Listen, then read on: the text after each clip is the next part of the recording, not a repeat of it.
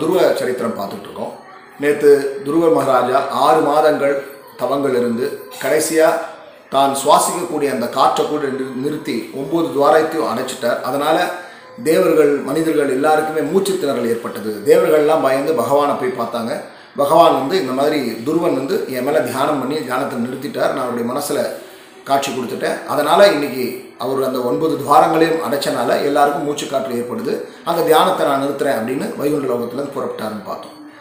இப்போது இந்த பக்கம் பார்த்தா உத்தானபாதன் துருவருடைய தகப்பனார் ரொம்பவும் வருத்தமாக இருக்கார். இந்த மாதிரி ஒரு குழந்தைய வந்து நான் வந்து ஒரு காட்டுக்கு போகக்கூடிய சூழ்நிலை உருவாக்கிட்டேனே. என் மனைவி மேலே எனக்கு இருந்த அந்த சித் என்னுடைய இரண்டாவது மனைவி மேலே எனக்கு இருந்த பற்றுனால என் குழந்தைகிட்ட நான் கருணை காட்டாமல் இவ்வளோ மோசமான ஒரு சூழ்நிலை பண்ணிட்டேன்னு ரொம்ப வருத்தப்படுறார். நாள்தர் போய் அவருடைய வருத்தத்தை தீர்க்கிறார். நீங்கள் கவலைப்பட வேண்டாம். துருவர் நிச்சயம் தான் நினைச்சதை சாதிப்பார். நீ நினைக்கிற மாதிரி சாதாரண குழந்தை இல்லை அவர். ஸோ என்ன ஒரு காரியத்துக்காக போயிருக்காரோ அவர் அந்த காரியத்தை பூரணமாக முடிச்சுட்டு தான் வருவார். பகவான் அதுக்கான பரிபூர்ண அனுகிரகத்தை அவருக்கு கொடுப்பார். ஸோ துருவனை பற்றி கவலைப்பட வேண்டிய தேவையில்லைன்னு சொல்லி உத்தான பாதருக்கு சொல்கிறார் இங்கே மதுவனத்தில் துருவ மகாராஜா அந்த தியானத்தில் முழுக்க முழுக்க பகவானை ஹிருதயத்தில் ஏழை பண்ணி பகவான் ஹிருதயத்தில் தோன்றிவிட்டார். அந்த பகவான் அப்படியே தரிசனம் பண்ணிகிட்டே இருக்கார். ஸோ அவருடைய ஹிருதயத்தில் பகவான் வந்த காரணத்தினால தான் அவருடைய உடல் வெயிட் ஆகிடுது ரொம்ப பாரமாகிடுது ஸோ அந்த பாரத்தை தாங்க முடியாமல் தான் பூமி தாயார் வந்து சரிஞ்சிட்டாங்க. இப்போ அவருடைய ஹிருதயத்தில் காட்சி கொடுத்துட்டு இருந்த அந்த பகவான் சட்டுன்னு மறைஞ்சிட்டார். ஸோ முழு தியானத்திலிருந்து அவரால் அந்த பகவானுடைய அந்த காட்சி மறைஞ்ச உடனே அவருடைய மனசு அப்படியே டிஸ்டர்ப் ஆகுது. என்னடா இது? என்ன இது பகவானை காண்டி? திரும்பவும் திரும்பவும் கான்சன்ட்ரேட் பண்ண அவரால் பார்க்க முடியல. இப்போ பயந்து தியானத்துலேருந்து கலைஞ்சிடுறாரு. கலைஞ்சு அப்படி பார்த்தா எதிர்க்க ஹிருதயத்தில் பார்த்த அந்த பகவான் கருடனோட முன்னாடி நின்றுருக்கார் நான்கு கைகளோட மகாவிஷ்ணு நாராயணர். ஸோ அவரை பார்த்த உடனே அப்படியே ஒரு கட்டை வந்து எப்படி தரையில் விழுமோ அதுக்கு பிறகு தான் தண்டம் சமர்ப்பிக்கிறதுன்னு சொல்லுவாங்க. ஒரு கட்டை நிற்க வச்ச கட்டை அப்படியே விட்டால் எப்படி ஃப்ளாட்டாக விழுமோ அந்த மாதிரி அவர் பகவானுடைய பாதத்தில் விடுறார். பகவானுடைய அந்த திருப்பாதத்தில் முத்தம் விடுறார்.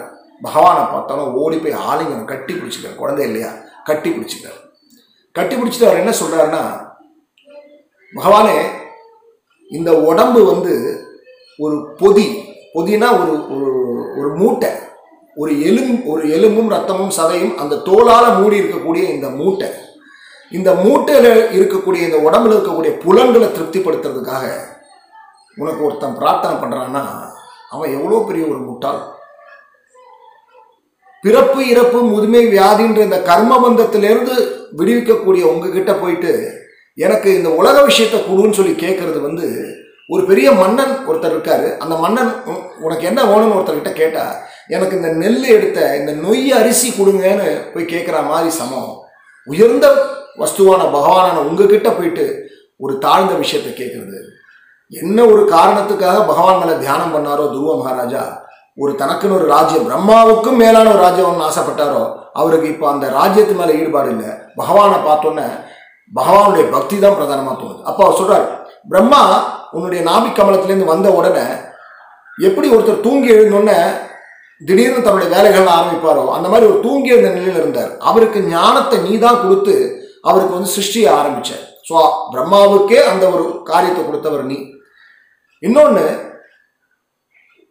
ஒரு இந்த இந்த உலக விஷயத்தில் இருக்கக்கூடிய சுகத்தை கேட்கறதுன்றது வந்து செத்து போன ஒரு உடம்புக்கு அலங்காரம் பண்ணுற மாதிரி. ஒருத்தன் இறந்து போயிட்டானா அவன் உடம்புக்கு நீங்கள் அலங்காரம் பண்ணி அவனுக்கு வந்து சென்டெல்லாம் பூசி அதனால் அந்த உட- எந்த பிரயோஜனமும் இல்லை. அது அழிய போகக்கூடிய உடம்பு. அந்த மாதிரி இந்த உடல் விஷயத்துக்கு தேவையான விஷயங்கள் இருக்குது ஸோ ஒரு முக்தியே கொடுக்கக்கூடிய வரமாக இருக்கக்கூடிய உங்ககிட்ட ஒரு தாழ்ந்த வரத்தை கேட்கறதுல அர்த்தமே இல்லை. எனக்கு என்ன வேணும்னா எனக்கு உங்களுடைய பக்தர்கள்கிட்ட பழகிறதுக்கான அந்த உறவை கொடுங்க. ஏன் அப்படி ஒரு விஷயத்த கேட்குறாங்க அப்படின்னா பகவானை தரிசனம் பண்ண உடனே வேதத்தோட முடிவு பகவான் தான்ன்றது அவர் தெரிஞ்சு போயிடுது பகவான் மேலே பக்தி செய்கிற அந்த உணர்வு இருக்கு பாருங்க அந்த கிருஷ்ண உணர்வு அதுதான் ஆத்மாவுக்கு பிரதானம் தெரிஞ்சு போயிடுது இன்னொன்று ஆத்மாவுக்கும் பகவானுக்கும் இருக்கக்கூடிய அந்த சம்பந்தம் தெரிஞ்சு போயிடுது ஸோ ஆத்மாவுக்கும் பகவானுக்கும் ஒரு சம்பந்தம் தெரிஞ்சு போயிடுது அந்த கிருஷ்ண உணர்வு தான் பிரதானம் தெரிஞ்சு போயிடுச்சு. வேதத்தோட முடிவு பகவான் தான் தெரிஞ்சு போயிடுது மூணும் தெரிஞ்சு போனதுனால அவர் என்ன சொல்கிறாரு இந்த பெரிய ராஜ்யம்லாம் எனக்கு வேணாம். எப்பவுமே உங்கள் திருப்பாதத்தில் செய்யக்கூடிய அந்த பக்தியை கொடுங்க வரமா கேட்குறாரு ஆனால் பகவான் என்ன சொல்கிறாருன்னா துருவா நீ ஒரு குறிப்பிட்ட ஆசைக்காக தியானம் பண்ண. நீ பக்திக்காக தியானம் பண்ணலை. ஒரு குறிப்பிட்ட ஆசைக்காக ஒரு பிரம்மாவை விட ஒரு உயர்ந்த ரோகம் உனக்கு வேணும் அப்படின்னு அதுக்காக ஆசைப்பட்டேன். ஸோ அந்த உலகத்தை நான் கொடுக்க போகிறேன் இது கிடைக்கிறது கஷ்டமாக இருந்தாலும் ஒரு நீ பண்ண பக்தினால நான் சந்தோஷப்பட்டு நான் உனக்கு இதை கொடுக்க போகிறேன் அப்படின்ட்டு வடமீன் அப்படின்னு ஒரு கிரகம். அது துருவ நட்சத்திரம் மாறுறதுக்கு முன்னாடி வடமீன்ற பேரில் இருந்துச்சு. ஸோ பகவான் சொல்கிறார் அந்த இடத்த அந்த கிரகத்தை யாரும் பார்த்ததில்லை. அது வந்து கிட்டத்தட்ட வைகுண்ட லோகம்தான். வைகுண்ட லோகத்துக்கு முன்னாடி இருக்குது இந்த பிரபஞ்சத்தெல்லாம் தாண்டி சப்த ரிஷிகள் ஏழு ரிஷிகள் இருக்கக்கூடிய லோகத்தையும் தாண்டி இருக்குது அந்த வடமீன். அந்த வடமீனை சுற்றி எல்லா கிரகங்களும் எப்படி ஒரு செக்கு மாடு வந்து செக்கை சுற்றி சுற்றி அந்த மாடு வருதோ அந்த மாதிரி இந்த கிரகத்தை சுற்றி அது வருது. கல்ப முடிவு பிரம்மாவுடைய இறுதியில எல்லா உலகங்களும் அழிக்கப்படும். இந்த ஈரேழு பதினாலு உலகம் அதில் மேலே இருக்கக்கூடியவர் வந்து சத்தியலோகமான பிரம்மலோகம். பிரம்மலோகம் வரைக்கும் அழிக்கப்படும். ஆனால் உன்னுடைய அந்த ஸ்தலம் வடமீன் அழிக்கப்படாது. ஏன்னா அது வைகுண்டம். வைகுண்டத்தோட ஒரு பகுதி. ஸோ அந்த இடம் உனக்கு கிடைக்கும். உன்னுடைய தகப்பனார் கொஞ்ச காலத்துக்கு அப்புறம் ஆட்சி பொறுப்பை உங்ககிட்ட கொடுத்துட்டு அவர் காட்டுக்கு போயிடுவார். அதுக்கப்புறம் உன்னுடைய தம்பியான சிற்றனையுடைய புதல்வனான உத்தமன் காட்டுக்கு வேட்டைக்கு போய் அங்கே அவன் கொல்லப்படுவான். தன்னுடைய மகன் இறந்து போன அந்த துக்கத்திலேயே சுரிச்சி அவளும் அந்த காட்டுக்கு போவா. அங்கே வந்து காட்டு தீயில அவளும் தன்னுடைய உடம்பை விட்டுருவா இப்படி முப்பதாயிரம் ஆண்டுகள் நீ வந்து மன்னனா ஆட்சி புரிவ. முப்பதாயிரம் ஆண்டுகள் ஆட்சி புரிவன்னு சொன்னோன்னா என்னடா இது முப்பதாயிரம் வருஷம் அப்படின்னு நினைக்கிறோம். ஆனால் சத்திய யுகத்தில் ஒரு ஆன்மாவுடைய ஆயுட்காலம் ஒரு லட்சம் வருஷம். அந்த ஒரு லட்சம் வருஷத்தில் நீ முப்பதாயிரம் வருஷங்கள் நீ வந்து ஆட்சி புரிவ. உனக்கு வந்து இளமை எண்ணிக்கை இருக்கும் உனக்கு முதுமையே வராதுன்னு துருவ துருவருக்கு ஆசை கொடுக்குறார்.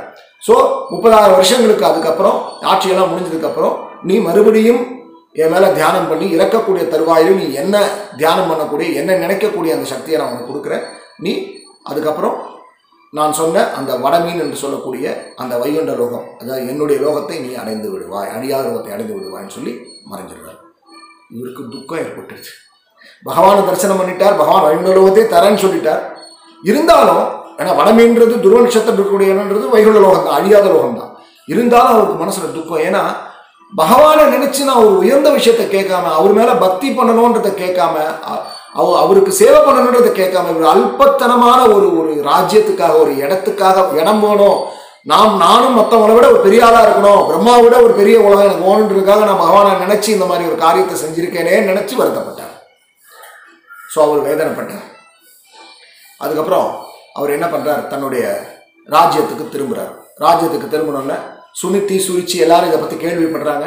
சுனித்தி சுரிச்சி வந்து தான் துருவனுக்கு இப்படி ஒரு இழுத்த ஒரு தப் தவறை நினச்சி மனசு ரொம்ப வருத்தப்படுறா. அவருடைய உயர்ந்த நிலையை புரிஞ்சுக்கிறார் உத்தானபாதம் வருத்தப்படுறார். ஸோ அவர் தன்னுடைய நாட்டுக்கு போகும்போது எல்லாரும் அவரை வரவேற்கிறதுக்காக மேலதாளங்கள் முழங்க அந்த ஊரே ஒரு பிரம்மாண்டமான அலங்காரத்தோடு வந்து அவரை கூப்பிட்டு வராங்க. உத்தான உத்தானபாதனை பார்த்தோன்னே நமஸ்காரம் பண்றார். உத்தானபாதம் கட்டிக்கிறார். அதுக்கப்புறம் முதல்ல அவர் பார்க்கறது சுருச்சி தன்னுடைய சிற்றனை சிற்றனை வந்து வேதனையோடு பார்க்குறா ஐயோ இந்த குழந்தைய போய் நான் அனுப்பிச்சிட்டேன்னு அவங்க காலையும் வந்து நமஸ்காரம் பண்ணுறார் அந்த அம்மாவும் அவர் ஆலிங்கனம் பண்ணிக்கிறாங்க. அதுக்கப்புறம் உத்தமனை ச சந்திக்கிறார் தன்னுடைய தம்பியை. அதுக்கப்புறம் சுனிச்சி தன்னுடைய தாயாரை சந்திக்கிறார். அவங்களும் ஆலிங்கம் பண்ணிக்கிறாங்க. அவரை கூட்டிகிட்டு போகிறாங்க கூட்டிகிட்டு போய் அவரை என்ன விதமான மரியாதைகள் பண்ண முடியுமோ பண்ணுறாங்க கொஞ்ச நாட்கள் ஆகுது. அவர் இளமை பருவத்துக்கு வராரு. து உத்தானபாதர் அவரை ஆட்சியில் உட்கார வச்சுட்டு அவர் வந்து காட்டுக்கு போயிடுறார். இதான் ராஜ ரிஷிகள். அவங்க என்னதான் ஆட்சியில் இருந்தாலும் ஒரு காலத்துக்கு அப்புறம் அதில் பற்றுற்று குடும்பம் சொ- சொத்து ஆட்சி எல்லாத்தையும் விட்டுட்டு பகவானை தேடி அவங்க காட்டுக்கு போயிடுவாங்க. ஏன்னா அவர் அந்த மனுவுடைய வாரிசாக இருக்கிறதுனால அவருக்கு பக்தின்றது இரு இயல்பாகவே இருக்குது ராஜ ரிஷி. அதனால் உத்தானபாதன் துருவ மகாராஜாட்ட ஆட்சி ஒப்படைச்சிட்டு காட்டுக்கு போயிடுறார். இப்போ துருவ மகாராஜா ஆட்சி பண்ண போகிறார் அதுக்கப்புறம் முப்பதாறு வருஷங்கள் கழித்து ஒரு குறிப்பிட்ட சூழ்நிலையில் பகவானை போய் சேர போகிறார் எப்படி சேர்ந்தார்? எந்த சூழ்நிலையில் சேர்ந்தார்? இதுக்கப்புறம் என்ன நடந்ததுன்றதை நம்ம நாளைக்கு பார்க்கலாம். ஹரே கிருஷ்ணா. அடியன் தாமோதர கௌரங்கதாசன்.